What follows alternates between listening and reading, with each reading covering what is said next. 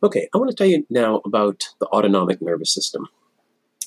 In uh, chapter two, chapter two covers some things about the organization of the nervous system overall, um, and uh, hopefully you found that um, to be familiar and a bit of review from other psychology classes. I know that that's a topic uh, that you would have studied in general psychology. Um, let's see, if you're following in my slides, um, I have this as slide number 11, but there's a diagram um, similar, I think, in your textbook of the overall organization of the nervous system. Uh, it's essentially in a, I don't know, outline, um, maybe flow chart sort of format. The nervous system being broken down into the central and peripheral nervous system. The central nervous system is broken down into the brain and spinal cord. The peripheral nervous system broken down into autonomic and somatic nervous systems. And the part that I want to tell you about in this podcast is the autonomic nervous system. Okay. Um, because this is going to come up um, in a few different contexts uh, for this course, particularly with things related to anything having to do with anxiety or arousal, um, including anger to some extent, uh, but anything like panic attacks or fear responses or anything like that, and also some things related to sexual arousal uh, and um, and problems of sexual arousal, which we'll talk about later on too. Okay, so to go to the level of the peripheral nervous system first. Um, peripheral is out, means toward the outside or toward the edge, right? So the peripheral nervous system is all of the nerves in the body that are outside of the brain and spinal cord. Um, notice that the peripheral nervous system is going to have to carry information into the central nervous system and out from the central nervous system, right? So information is going to go two different ways. If you remember about how uh, neurons, individual neurons carry information, though, individual neurons can only carry information in one direction. So in the peripheral nervous system, we've got to have separate nerve tracts or even nerves uh, for carrying information in two different ways. Generally speaking, that information that goes from um, uh, goes into the brain is going to be referred to as sensory information, right? It's going to be information that comes from sensory systems, whether that be rods and cones in your eyes or muscle uh, tension receptors uh, that tell about position of your um, uh, body in space, or you know eh, whatever kind of uh, sensory information. Uh, um, uh, ner- I'm sorry, nerves and nerve tracts that carry information away from the central nervous system, essentially to the body, uh, are generally going to be referred to as motor neurons, in that they're going to be sending information to parts of the body to tell them or direct them to do things, including uh, contracting muscles, but also including speeding up or slowing down activity of particular organ systems or releasing hormones or a lot of other stuff like that, right? So, um, input information, generally speaking, is sensory information. Output information from the central nervous system is going to be um, motor information. Peripheral nervous system handles both uh, sensory and motor information. Now, the, um, the two branches of the peripheral nervous system are somatic and autonomic. Somatic is the one I'm not really going to talk about in this podcast. Um, in a sense, that's easier. Uh, the somatic nervous system carries information that we are or can be consciously aware of. But remember that that information is going to be sensory and also motor information um, that we are aware of. Uh, when we deliberately decide to move parts of our body or we're aware of sensation coming from a certain part of our body, somatic nervous system handles that. On the other hand, the other branch of the peripheral nervous system is the one I want to tell you more about now, and that's the autonomic nervous system. The autonomic nervous system carries information, both sensory and motor information, again, um, but uh, but generally speaking, that's information that we're not consciously aware of, or we probably couldn't be consciously aware of even if we wanted to. Sometimes um, teachers will tell you that um, the that autonomic means automatic. It doesn't really mean automatic. Autonomic means independent, and actually, I think that works better for remembering it anyway. Because um, you know, if you're working uh, autonomously, you're working on your own independently, right? And that's what the autonomic nervous system does. It works without us having to willfully or consciously tell it to do certain things. It's um, it's controlling a lot of things, but it's doing it kind of behind the scenes. Right now, your brain is controlling your rate of respiration, uh, your um, uh, your blood pressure, uh, your um, rate of digestion, um, uh, your core body temperature, a lot of things like that that your brain is controlling, but you don't have to be consciously aware of it at any given moment, right? That's all handled by way of the autonomic nervous system, so it's being handled independently without conscious awareness. Now, since that's going to be um, uh, controlling a lot of different things uh, within the body, the autonomic nervous system essentially needs a way to increase activity and a way to decrease activity of these body systems. And that's what the two branches of the autonomic nervous system uh, do. And that's the distinction or the differentiation between those two. So the autonomic nervous system is separated into the sympathetic nervous system and the parasympathetic nervous system. Now, let me be clear here. This is not just a separation on paper. uh, this is a real separation as far as the um, the organization of nerves. There are nerves and nerve tracts that their only job is to carry sympathetic, um, that they're sympathetic nerves essentially, and they carry information um, uh, regarding certain kinds of things. There are others that are purely parasympathetic, right? They're carrying information um, and they're dedicated to doing that and only that. So this is a physical distinction, an anatomical distinction, not just one that somebody came up with based upon their jobs, right? Uh, they actually are separate um, uh, structures. But generally speaking, the sympathetic nervous system is going to be the activating um, branch of the autonomic nervous system. And the parasympathetic, generally speaking, is going to be the uh, deactivating or relaxing uh, aspect of the autonomic nervous system.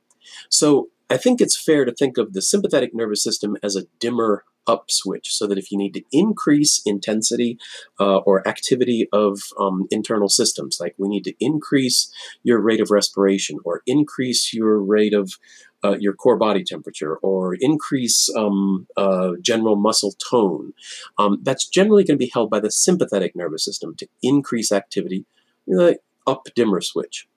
If, on the other hand, the brain needs to turn down activity in some areas, like we need to slow down some of those things or relax them, then that's going to be handled by the parasympathetic nervous system. Now, you notice I have to say generally speaking, because there are some significant and important exceptions to this um, uh, as far as activating and deactivating. However, um, I think that the best way to keep these straight in your mind is to associate sympathetic nervous system activity with a fight or flight reflex or fight or flight response.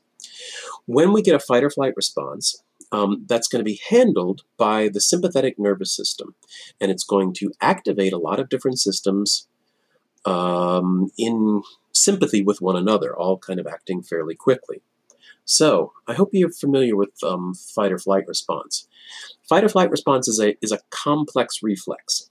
Essentially, the brain interprets, there's an interpretation here, interprets that we're in immediate danger, and that kicks off a reflex where a lot of things happen very quickly in order to for your body to defend itself. Most of these are going to be activating things, including uh, your, I don't know, your pupils dilate. They get bigger in order to take in more information. Uh, overall muscle tone is going to increase so that you're ready for action.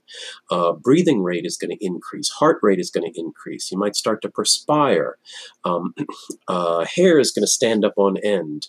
Um, you know, for, for humans, we are liable to experience that as goosebumps. Uh, for other kind of mammals like dogs. Uh, if you've ever seen a dog uh, with their hackles up, right, it makes them look more big and fierce. And that's part of that fight or flight response. Anyway, there's a lot of stuff that happens in this fight or flight response. Um, actually, let me go further because some of these other things are important. In that fight or flight response, your immune system uh, is activated. Your immune system is there to protect you against microscopic invaders, microorganisms. And yet, even if there's a fight or flight response, like a tiger steps out from behind a tree and you have a fight or flight response, your immune system responds to be ready just in case it's needed. In that fight or flight response, clotting factor is going to be released into your bloodstream so that if you get cut in this emergency, um, situation, then you're less likely to bleed out or you're going to clot more quickly uh, and recover from that, right? So there's a lot happening in this fight or flight response, and it's all mediated by the sympathetic nervous system. Most of it is activating. This is where the, the uh, exceptions come in. One thing that you don't need to be doing while you have a tiger there in front of you and there's an immediate emergency is uh, to digest your food. You don't need to have body resources um, uh, all tied up in digestion, digestive process. And so one of the exceptions to the fight or flight response being activating and sympathetic nervous system being activating is digestion. Digestion actually slows down with sympathetic nervous system activity. Now, um, uh, and so that can be shut off or turned down at least for a while until the danger goes away. Then it can pick up again. The other thing that doesn't need to be happening then is sexual arousal. Sexual arousal doesn't happen with sympathetic nervous system. It doesn't happen with a fight or flight response. It doesn't happen when there's a tiger that steps out from behind a tree. That's not the time.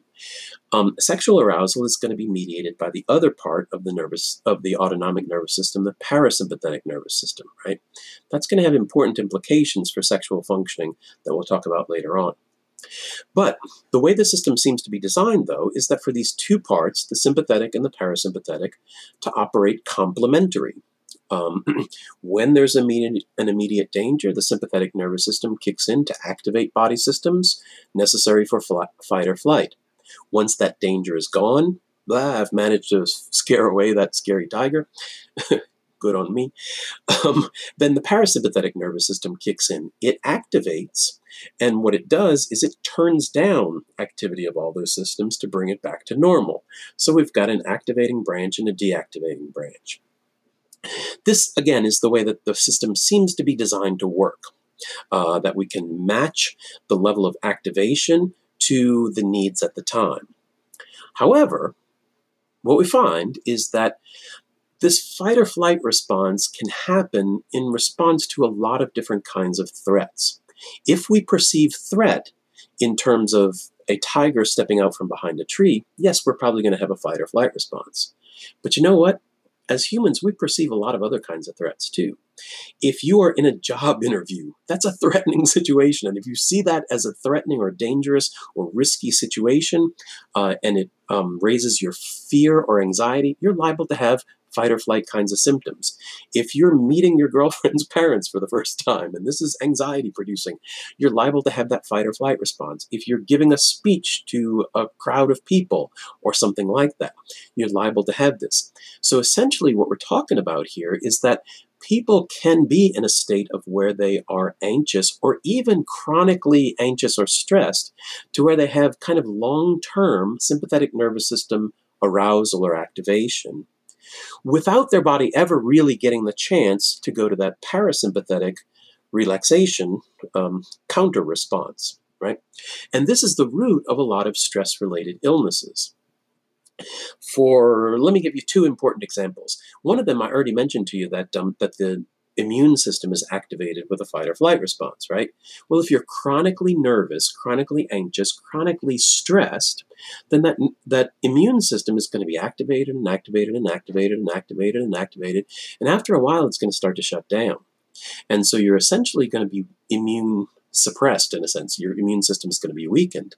Then, when a cold or flu germ comes along, then that cold or flu germ is going to be much more likely to be able to um, get a toehold and, and cause an infection where you actively get sick.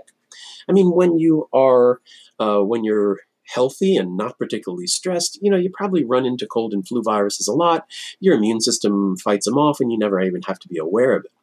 But this is one of the primary links between stress and illness, that illnesses, even communicable illnesses like viruses and um, uh, bacteria, we're more likely to get infections uh, when we're under periods of stress, like exam week and stuff like that, right? Another one, the second uh, primary link here, the second important link between stress and health related to this is remember I told you that during a fight or flight response, clotting factor is released in your blood. Well, that makes sense in a fight or flight kind of situation, but consider instead if you are chronically stressed and chronically anxious, that that clotting factor is going to be continually released in your blood, and there's no need for it. There's nothing for it to go and clot. It's likely to clot something. Blood clots within the system are a bad thing, right? Those blood clots can um, uh, can uh, uh, to some extent block uh, passage of blood, they can close things down. Those blood clots can become loose and flow through the system. Uh, if a blood clot flows through the through um, uh, an artery and it makes its way to the heart and gets stuck in coronary arteries, that's what we call a heart attack, right? That's a bad thing. Uh, if it goes to the brain and it blocks off blood flow in parts of the brain, that's one way that a stroke can happen. There's a few others, but that's one way uh, that a person can have a stroke, right? So, uh, so having this excess clotting within the system is another. There's another one of those links between chronic stress and illness, right? So, um, this is why relaxation seems to be an important part, uh, using relaxation techniques and other things like that, uh, in counteracting some stress related illnesses and anxiety related effects. So, not just physical illnesses, but also anxiety, um, uh, even trauma related illnesses, uh, problems with anger, a lot of other things that we'll talk about throughout the semester. Um, now, one more thing on this is that um, this is also why uh, breathing techniques uh, are often used as a way of, uh, of teaching people how to relax. Almost any kind of relaxation technique is going to involve something to do, is often going to involve something to do with paying attention to and changing some aspect of your own breathing. now, um, uh, in psychotherapy, people often learn ways of breathing. Now, if um if your friend goes to their therapist and you say, "Oh, how'd things go at your therapist?" and you're like, "Ah, pretty good. We practice breathing," a lot of people will hear that and say, "Oh, it sounds kind of dumb." you practice breathing, what? But what they may not realize is that um, breathing and consciously changing aspects about our breathing allows us to directly affect uh, some of those aspects of the autonomic nervous system that we otherwise don't have direct control over. Remember, the autonomic nervous system is independent of our conscious action. But breathing is one system that is controlled by both the autonomic nervous system and the somatic nervous system. And very important implications of that are that breathing is something that happens autonomically. that is, um, we don't have to uh, concentrate to breathe, which is good because that would get kind of tiring.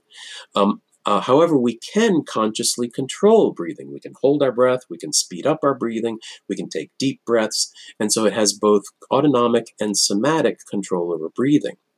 So, since we can willfully control aspects of our breathing, that's essentially our foot in the door to be able to uh, control all these other aspects of the autonomic nervous system, which really otherwise wouldn't be under our control.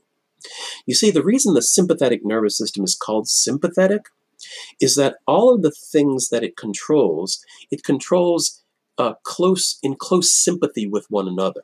That is, um, uh, when a person has a fight or flight response, they don't usually have just one part of it. Uh, all those things kind of happen together. Uh, you know, you get an increase in heart rate, you get an increase in sweating, uh, you get an increase in muscle tone. All those things are controlled tightly together in sympathy with one another. So that means if we can control one of them, breathing, then we can control the others. And, um, and so by deliberately changing some aspects of breathing, this is where people can gain control over those stress responses, anxiety responses, fear responses, anger responses, um, and a lot of things that many people just sort of assume aren't under their control. Right? So this is why breathing is an important thing uh, uh, to learn and practice, uh, often in um, in treatment for a lot of those kinds of things. And this is essentially what I'm showing you here is the um, uh, neurophysiological basis for that, right? Now, uh, one thing to know about that, though, is that um, uh, what the brain seems to monitor with regard to breathing is not so much how deep you're breathing, but the rate of your breathing. Okay. So in uh, in trying to relax, sometimes people will say, "Oh, well, take a deep breath." Well, deep breathing can be hard, uh, especially when you're very anxious or angry or you know panicky or something like that. Uh, and essentially, what the brain is actually paying attention to is not how deep you're breathing, but how quickly you're breathing. Many times when people are stressed or whatever or fearful, they're going to start to breathe more quick and shallow. And that's part of that fight or flight response, right? Preparing for action. They're breathing more quickly and shallow. And the brain pays attention to that and realizes, okay, we need to kick off the rest of this fight or flight response. So what we want to do in, in relaxation is deliberately slow down breathing. There are a few different ways of doing this, um, but um, but one way that um, uh, that uh, is very easy for folks to learn and practice is something called pursed lip breathing. Uh, so, where essentially all you do is when you exhale, you purse your lips, sort of like you're whistling, you know, not quite that tight, but, um, but so you're breathing out through a smaller constricted space. And what that does is that means it takes longer for you to exhale. So, there's, you know, nothing to really concentrate on here. All you got to do is purse your lips and exhale That's going to slow down your exhalation. Um, that's also going to slow down your overall rate of breathing and can um, uh, bring on some of that relaxation response. Now, you know, there are a lot more uh, ways to do this, but that's one that, um, that I can often teach people fairly quickly and that they can often start to use. Um, there are many kinds of relaxation techniques that involve breathing and and for you know personally for my taste some of them get to be rather intense and uh, complicated. I mean, there are actually some in yoga where you breathe in through one nostril and out through the other. I'm not even sure I could do that, but um, you know, and uh, all this sort of stuff. But um, but the end result is that what you're doing is slowing down your overall respiratory rate, and that's where you gain control of those body systems that most people don't think they have control over.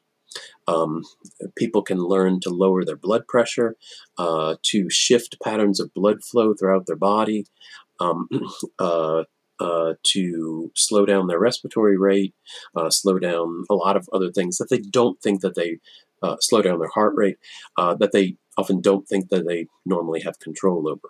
So again, we're going to come back to that when it comes to interventions for particularly things having to do with um, stress, anxiety, stress and anxiety, and also uh, sexual functioning and stuff later on. Okay, autonomic nervous system.